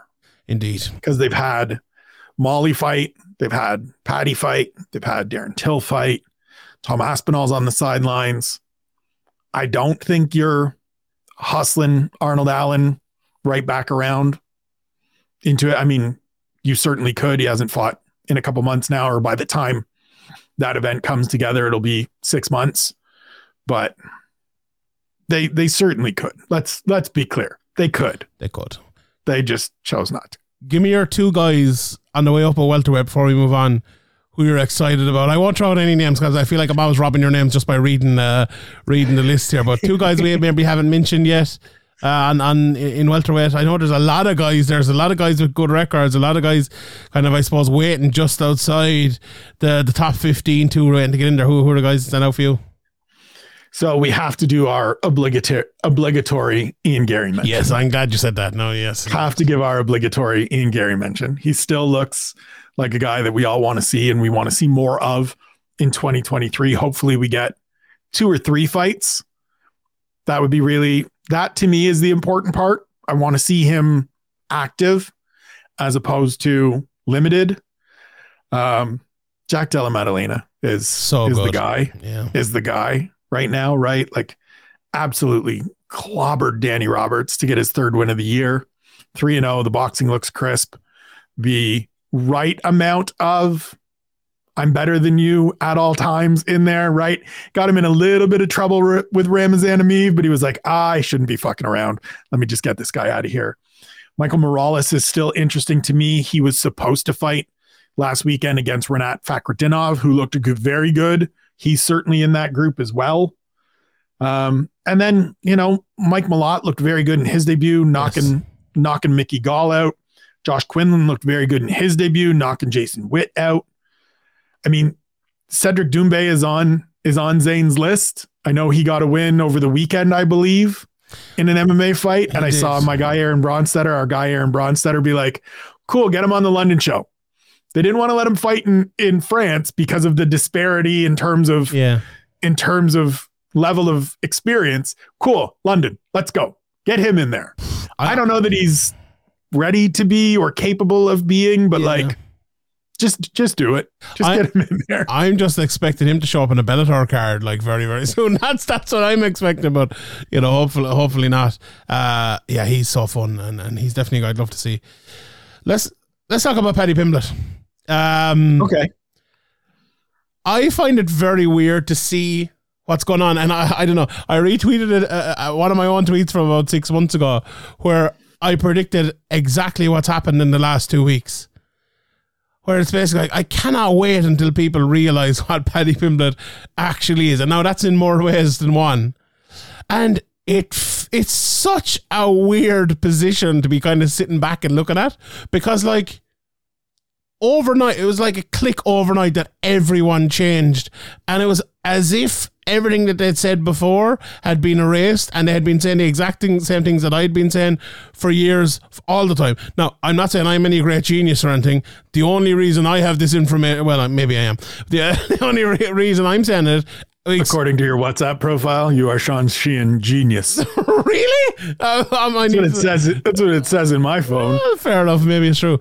Your contact, Sean Sheehan, genius. Beautiful. I must have changed that when I was drunk or something. But like the, the only reason I know is because I've been watching Paddy Pimblett for years, and anyone that's been is not hard to decipher. Why is decipher becoming my favorite fucking word? I was on with Jon Anik and I said it a thousand times on that fucking podcast. But anyway, name drop, name drop, and Kenny Kenny Florian too. It's it's so honestly brilliant and weird to watch. It's mad because like Paddy's not a terrible fighter or anything. Paddy's a good, solid, bottom 25 percentile UFC fighter in the lightweight division because it's such a good division. And that's grand. There's lots of guys like that. There's not like there's the Jim Millers, the Joe Lauzons, them guys who can put on a great career and earn loads of money throughout the years and be fun fighters that we absolutely love that are never going to get towards a title picture. Like why can't you know he can be one of them fighters, no problem. But the fact, the fact that people are kind of overnight realizing he's not championship material, he's not the next McGregor, he's not all it seems, is fascinating. How, how have you seen that? As someone who's obviously been on all the, the previews and stuff with us when we've kind of said that, looked into it yourself and then kind of like, oh yeah, wait, these lads are these lads are right. It's Cage Warriors viewers know the fucking shit about this lad. Yeah, I mean, if you if you go back and watch those Cage Warriors losses, or even some of the Cage Warriors wins, wins more see, so on early, yeah, you could see that it was like, okay, there's a level here. And even if you watch those early UFC fights, every one of them, he gets clipped, or he gets stung, or he gets put on a little bit of, and all the stuff that didn't look good in the Jared Gordon fight has been there the whole time. I think the awakening, as we'll call it, of people comes from the fact or speaks to how the push and the entertainment side of things can do a lot to paper over the actual results and actual performance. It shows how little some fans and and truthfully probably a large part of the audience cares about the meritocracy, about results and and who you're beating as opposed to how you're beating them and the push that's coming behind it. Paddy has gotten a ton of push from the UFC. He's gotten a ton of support from Barstool. He has become a kind of overnight success in the United States over this little UFC run. Whereas yourself and the rest of the lads and everybody that has seen him all the way up look at it and just go, this guy? This is the guy. And it's just, it's really the the funniest part to me is the simple part that you you and everybody else here at Severe were going on about rightfully from the beginning. This isn't a 22 year old or 23 year old that is still figuring it out and the upside is still un, uncalculated. This is a 27 year old fighter who's been fighting pro since he was, I think, 18, 17. 19. Yeah, it's his 10th year. Yeah, like, pro, yeah. He's been doing this for a while. This isn't some new, hey, let's see what he gets to. We've got a lot of information on him. And we saw in the Jared Gordon fight that that's about where it tops out. Like, you're not putting him in there with anybody too much more dangerous than Jared Gordon. And if you do, he's going to get whacked there are winnable matchups in certain ways for him, like there are for a lot of fighters, I suppose. And I, I suppose he has the benefit of them actually caring about his matchmaking. You can find some wonderful fights that mm-hmm. will be entertaining, that are very much winnable. And then there are a bunch of guys that you're just like, nah. Like Drew Dober last week or or after his after his oh. press conference, somebody asked him about it. And I almost tweeted out to like, can we just not do the do you want to fight Paddy thing? Because it's just like uh, fighters embarrassed. Stop, please, fighters are embarrassed. Fighters are embarrassed now. I, I was talking to Dean about it. I was like, Drew. I, I was like, oh, Drew Dober's going to call him out, and and then I realized to myself. You'd actually look like you were a bully if you called Paddy Pimblett out now because Drew Dober so in his media. Somebody asked him about it, and he was like, "The UFC isn't. Let's be honest. The UFC isn't going to let me do that. I will kill that man." Like and you, that's what it is, and that's like if we can just be honest about it yeah. and speak of it that way, and I'm all the props in the world for Drew Dober for calling that 100% like it is.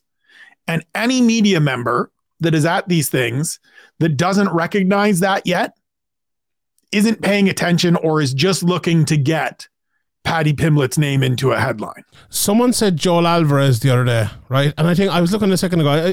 Is Joel down at one? Is he down at one forty five? I think he's four and two in the UFC, right? Which would make sense with the matchmaking. Paddy's what three and one or, or, or sorry three and zero oh or something like that, four and zero oh now or something. That you know that make a bit of sense. Joel Alvarez would destroy Paddy Pimblett. And I mean, when I say destroy, I mean absolutely fucking destroy him. Maybe a guy like Claudio Puelles, you know, that might be good matchmaking. Although Puelles is good at jiu-jitsu, and that's the only way Paddy can kind of beat someone. Yeah, Claudio you know? Puelles is still a fucking test. Yeah. He's still a test. Like, I'm looking at some of these names here, right? Guram Kutateladze is facing ah, Thiago Moises. You keeping him the fuck away from that group. Terrence McKinney, imagine that. Yeah, Terrence McKinney smashes him in the face. I mean, he I don't even know. Like just in the area around him, right? So looking at Zane's list and shout out as always to Zane Simon for his list of the active roster and and things like that. Mike Davis probably boxes his head off. Mm, yeah. Right? Paddy keeps that chin high, probably boxes his head off. The thing is, though, before you even go through these, right? I did this with Cage Warriors like a year ago, right? And like Mike Figlak is there now. Mike Figlak yep. could beat him, destroy him. Joe McColgan was the champion at the time. Absolutely right. destroy him. Mason Jones yeah. would have, I don't he's not even in the UFC anymore, I don't think, would absolutely destroy him. Aggie Sardari, who's lost like three fights in, would absolutely destroy him. George Hardwick I believe they they sparred and that didn't go so great. you know, that like I mean, I I said it UFC. for the longest time. Jamie Mullarkey is is the test, is yeah. the like litmus, is the litmus point. I think he's got a fight booked for Perth, but like he's that sort of level to me of, and and Jared Gordon, truthfully, was that level. Was he the was. like if you can't, if you're not going to dominate Jared Gordon, and by no means did Paddy dominate that fight, regardless of how you scored it. We're not having any more of those conversations it it just shows you where the top end is. And so it's got to be like do you stick him in there with Mark Madsen coming off a loss? That's a Does terrible matchup. Just wrestle him into oblivion. Yes, absolutely. That's how Paddy has lost all of his fights previously. Right. Like you know, so it's going to be Chris Gruetzemacher. He, I think it's he probably wrestles him as well. And and Grits is tough. Yeah. Grits is a grimy dude, right? Is it Fares Ziam, another tall, kind of rangy, might be able to beat him, but like that's again that's still a test. That's still a tough fight. Here's one I can see, right? Slava Claus, because he got destroyed. Yep. He lost a couple of. Uh, but remember him in the contender series? Like, if he fights anywhere like that, he'll knock Paddy out. Like, this guy can. Oh, hundred percent. My man can. like, the way to beat Slava Claus is what Marc Diakiese did. Yeah. And wrestle him into oblivion. Paddy might and be if able you to stand with, If you stand with him, Paddy is going to face the Chris Duncan fate, where things are going fine, and then you eat a left hook that sends you into the shadow realm we we need someone with just really shit jiu-jitsu who loves taking people down. That's that's what we need here to get Paddy with. But I, I mean, does he does he face a Rafa Garcia who's coming off a win? Does he face maybe? Maybe, Jai Herbert. Maybe, maybe do we finally do Jai Herbert? Do we do we have a Cage Warriors reunion and do Jai Herbert in London? If that fight is standing for more than three minutes, Jai Herbert will knock him out like like without a shadow of a doubt. Yeah, without this is the problem, right? Uros Medic kicks him in the guts and he falls over a bunch of times. Like Trey Rafael Alves is is a big dangerous power hit. Like there's just there's not a lot of good matchups for for for our guy Paddy out there. No, there aren't. There are not indeed. Uh, let's let's move on from Paddy and let's talk about like one of the best divisions in the world. We've just talked about one of the, the worst fighters in it for the for the last ten minutes. Um, who are the best up and comers outside of the top fifteen? in, in that division. You know, I know you've named a few of them there. Like the, the thing about it, someone like Joel Alvarez, who I mentioned, I I think he's such a talented guy. You know, and he's lost two of his six fights in the UFC. It's another division like bantamweight we mentioned earlier, where you go in there and you lose. Like Marco Madsen is such a talented guy. Ismagulov now is okay. He's still five one, a great record. Even Gamrot has lost two of his six fights as well. It's very very tough to to go undefeated in this division. Who are who are the guys for you? I mean, Alvarez is is certainly near the top of that list. You say the two losses, yes, but it's Damir Ismagulov and Arman Tsarukyan who Indeed. were in the co-main event last week and are absolutely fucking terrific. And so that's another one of those like we can't fault him for it kind of situations. Um, I mean, I know he's in the top ten, but Gamrot is is certainly still somebody to look at and to pay attention to. He's ranked, but Jalen Turner is a fucking problem. Jalen Turner is a big old problem. Harry talked about it after his last win of here's a kid that's got some experience, has some power, and is figuring out how to use his length. That boy's going to be a problem. Grant Dawson has looked terrific. He's looked even better since going down to American top team. Like there's some talent coming there. And then you get into some of these like very early stages of their UFC career kind of group. And and Terrance mm-hmm. McKinney is still obviously like really good. Yeah. Somebody we have to pay a lot of attention. You don't put Drew Dober on skates like that and be that close to finishing Drew Dober on short notice. Yeah, he lost. He got ahead of himself. He got out in front of his skis a little bit. You dial that back just that little bit. You figure that piece out. And the UFC is doing the right thing of pulling him back, just pulling on the reins a little bit and being like, okay, you don't need to face these guys that are just outside of the top 15. He's now facing Ismael Bonfim on that first pay per view card in Brazil. That'll be interesting. I mentioned Guram Kutateladze. He's still in that group. I mean, I'm always going to be a fan of Benoit Saint Denis. I don't think it goes very far, but stick that guy in the cage and we get to see some fun shit happen. But uh, there's some there's mm. some interesting guys. There's there's it's it's a great division. We just need to clear those those three guys that we won't talk about that you dislike so much that hang around at the top. Genuinely, I I I want to talk for a second more about lightweight, but I'm not talking about them. I'm not talking about Poirier, Gaethje, and Chandler. There's not. I love them guys. They're great fighters, but like they're just holding up that division there. Let's just forget about them. We'll talk about Makhachev in a second when we talk about Volkanovski as well. So we'll we'll meld those two.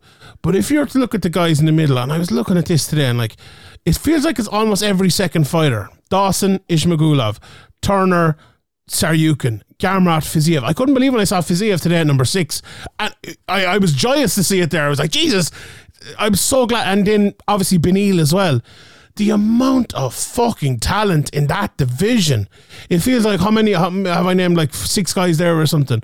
God Almighty, give, give make an eight man tournament there, and one of them fights for the belt, you know, or even make a four man tournament, give Beneil his shot, and then the, the winner of that four man tournament fights for the belt. Oh, I would love to see it. I would love to see it. It's such.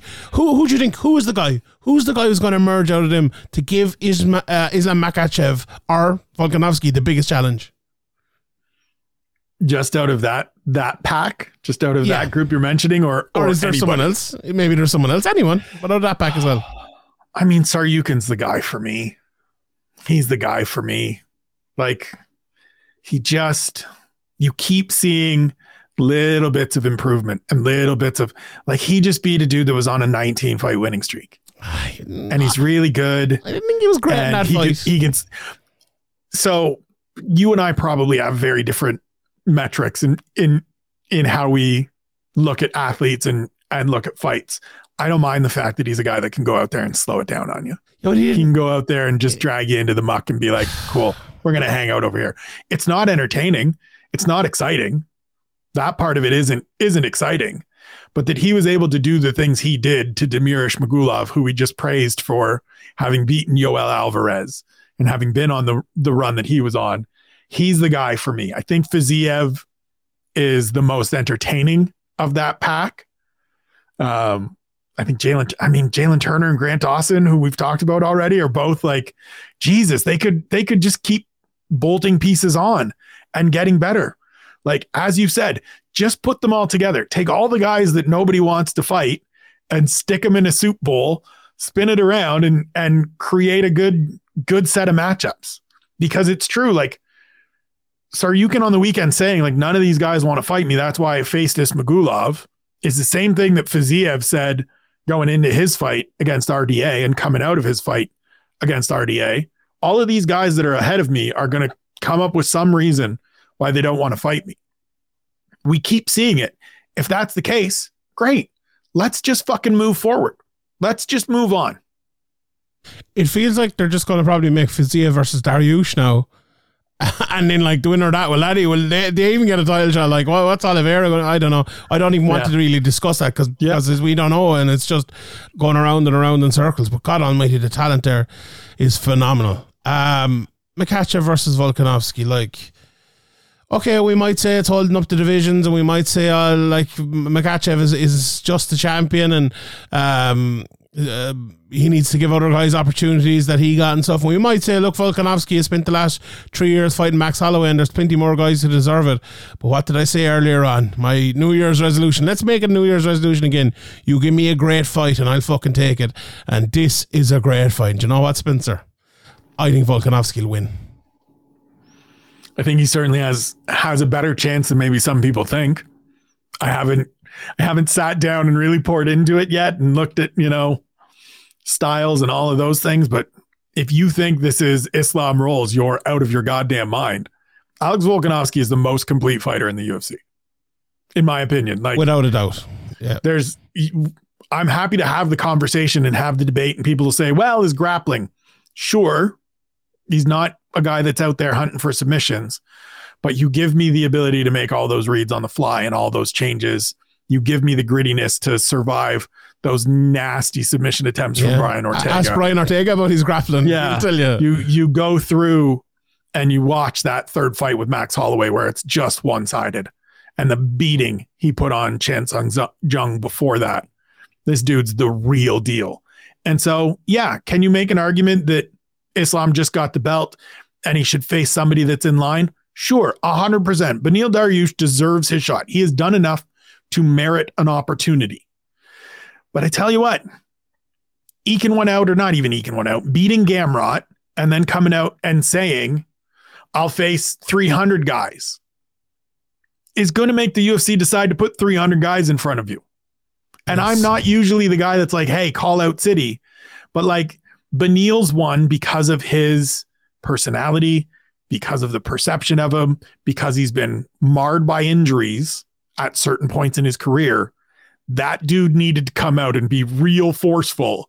And instead did the like no i'm a nice guy. I'm happy to do whatever needs to happen. And he's gonna get he's as you said he's gonna end up facing Fiziev and that could go sideways in a heartbeat. And so listen you want to do champ versus champ they were talking about it all the way up you knew this is where it was going to go i don't think volkanovski is avoiding anybody necessarily no. at featherweight i don't think it's a situation where somebody is right there, should be facing him, and it's blasphemy that he's leaving. This is the right thing for him. It may be a little early and, and unnecessary for Islam, but that's fine. He's won 10 straight in the UFC. He dominated Charles Oliveira. And as you said, you want to give me fun, entertaining fights? I am here to be excited about them, not to be critical of them. Indeed, indeed. The one guy I would say that is getting a bit screwed by this at featherweight, I think, is Arnold Allen, and screwed, not screwed once, screwed fucking twice.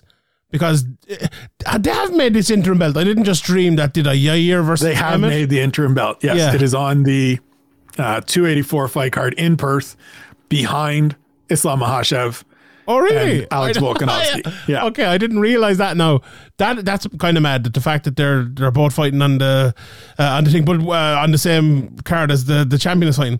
But that's not the first time the weird thing is that. Remember the day before Jose Aldo was given the title fully. They made an interim title fight between Anthony Pettis and Max Holloway. Wasn't that the case? The featherweight division, they're they're used to doing that. But anyway, yeah, it was mental to me. Like, what what is Yair Rodriguez getting a title shot for? Like, he's you know, he's won one fight. Okay, he's a good fighter. I love Yair uh, Rodriguez. a big fan of his. But like, do do you want the answer? He's getting it because he's Yair Rodriguez. But like, why Yair Rodriguez? I don't like. Did they not have like a big dispute he's been, with Yair he, Rodriguez? I mean, sure, but he's still somebody that so many people know, that so many people are interested in. I think there's still business decisions being made here of Mexican market, Latin American market, um, popular guy has put in his time towards the top of this division, and so away we go. On merit, it's dumb. On merit, it's abs like Josh Emmett merits it more than Yair Rodriguez. Absolutely. And Arnold Allen merits it above both of them. 100 And has probably lapped them both. Yeah. Agreed.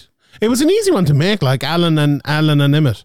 Doesn't like it made complete sense to make that if you're making an interim title fight. And I've no problem with the interim title f- fight here at all. You know, he might be gone away forever, like so that's fine. Right. Yeah, that's right. that's just frustrating. But like you look at the rest of that division and the quality, like Topuria, you can't help but think Topuria and Volkanovski one day will meet. And one day we'll, I, I don't know, maybe we'll discover a nuclear fission or something when the two of them meet because I don't know what the fuck is going to happen there. It's just going to be insane. Also, Spencer, Jonathan Pearce is number 15 who, I've never heard of Jonathan Pearce. Who's Jonathan? Pearce? You've never heard of Jonathan Pearce? Never heard of Jonathan. Is Jonathan, he good? Is he? Jonathan Pearce has been doing very good things since he came to this division. So he made his debut in the UFC. He's a he's a contender series grad. Oh, that's probably made his made his division made his debut in the UFC at lightweight in Boston against Joe Lauzon and got trucked. Oh went yeah. back down to went back down to featherweight and is unbeaten since he's the guy that beat the holy hell out of Darren Elkins a couple weeks ago in Orlando. I mean, beat Makwan Amirkhani in London in, in July, like is is a good finisher, is a good overall fighter, trains with the fight ready crew out in out in Arizona. Like he's looked really good. I think he's a little I think the upside is capped because he doesn't have the full athleticism of a guy like Topuria. He's already 30 years old, but for being a lower third of this division, lower half of this these rankings, he's a perfect fun guy to have in there. Okay, well, I, I, look forward to, to see. I have seen him before. Now that you're, I remember him getting destroyed by Joe Laws. You remember him getting his ass kicked by Joe yeah, That's, yeah. that's probably why. Um, Anyone else stand out in, in that division? You know, like William Gomis, a guy who I've watched a good few times. Maybe didn't wasn't great in, in his debut over in France, if memory serves me correctly, but he's a guy who has a, a big upside in terms of like his uh, tactical ability is unbelievably good, and the guy who I think will go far. Paul Hughes is probably going to be in this division pretty soon, and I'm I'm looking forward to uh, to seeing that. Um, but yeah, any, any other guys there? L- Murphy, I have to mention. I mentioned the this side of the world guys. I love him. He's such a good fighter.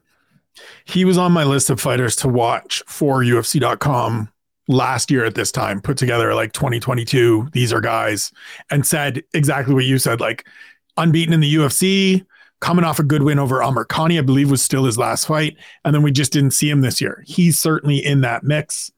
Um, I'm I'm still super interested in Ricardo Ramos because when you can set up those spinning back elbows, I want to see them all the time. Nathaniel Wood, right? 2 0 in the division has looked very, very good. He's certainly on that list. He's ranked, but Movsar Evloev, get well soon and, and get back out here because he's in the mix.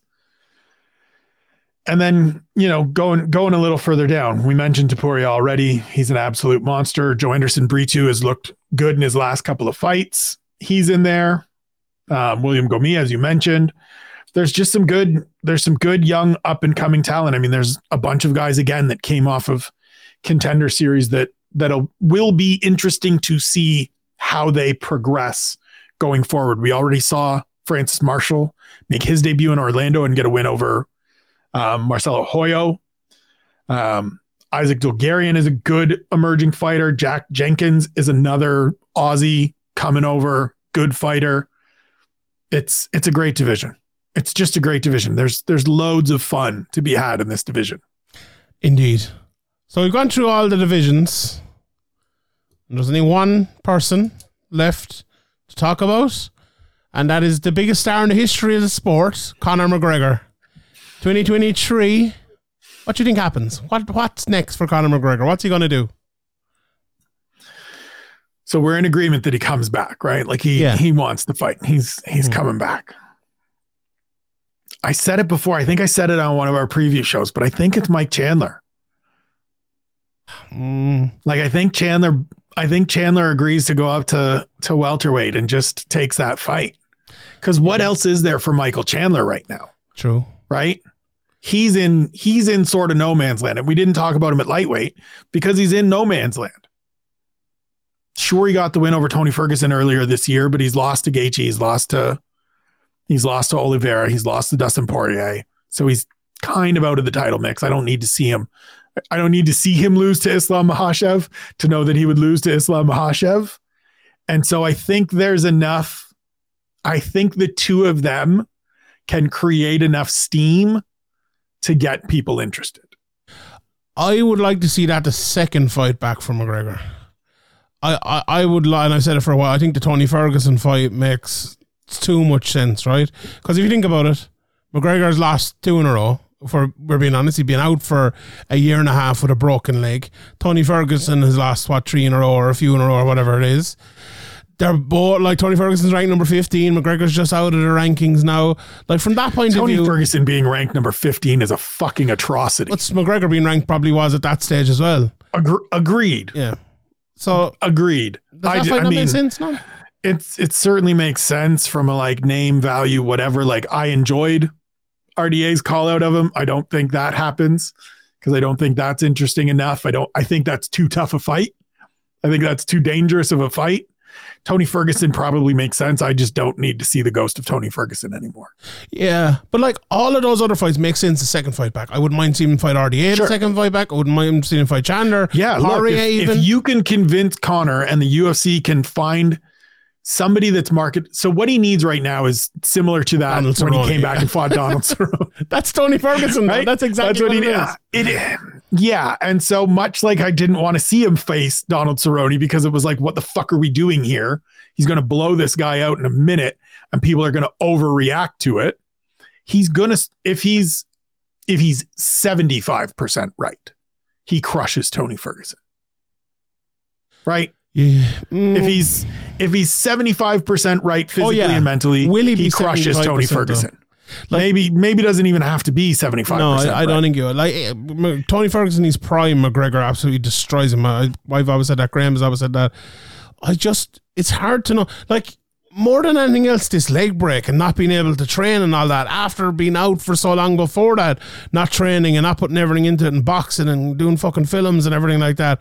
It's just impossible. No, he tweets it all and he says it all and all. And I've spoken to him and he said it to me. But like, is that uh, it's hard to decipher? Uh, decipher. There you go again. Between the there truth and the, the noise with McGregor yeah, and it, he is the hardest person. Him and Jon Jones are the most difficult people to filter out the noise. Because is it is it just noise? And is it just beaking for the sense of i need to make everybody still think that i feel that i'm puff my chest out the best in the world. I can i can murder all of these fools as conor probably has said at some point or some variation. I'm paraphrasing but you know and so i would love to see him i would love to see like a real test that isn't a like this dude has no chance test. Dan Hooker? Lovely. Yes. Sign me up. Mm-hmm. That's the okay. That's it. I, I take Dan Hooker. Sign me up. I'll yeah. take that. Yep. Let's do it. Let's go. Let's do it. All right, we will uh, we will leave it there. Spencer, thank you very much. I kept you for fucking nearly two hours here. I'm always like ah, 45 minutes and now. no, this is this is this is put in my schedule for two hours. Yeah, that's the way to do it. Um, we will do another one of these uh, probably at the end of February, maybe or something like that, because uh, they're always fun and they're always great. Um, so thank you very much, Spencer. If you're not watching and listening and interacting with all the Spencer stuff, please absolutely do. There's almost one a day over on the Severe MMA YouTube. um, at E Spencer Kyte over on Twitter. You'll find it all there. You'll find it all on severemma.com as well and at severemma uh, on Twitter doing some brilliant work, betting shows and previews and all of the to maybe the, the Jonathan Pearces. If you're if I was reading Spencer stuff, I'm sure I would have heard of, of, of Jonathan Pearce, and I probably did at some stage, but my memory is so terrible. But uh, that's where you get all of that, and that's where you see all of that. And I encourage everyone to, to check all of that out, as well as all the other great work with all the other great lads up on Severe MMA. So thank you, Spencer. Thank you to everyone for listening. Merry Christmas to everyone. Happy New Year. Happy holidays. Happy Hanukkah. Whatever way you celebrate it. Happy to you. And uh, we will leave it there. Good luck.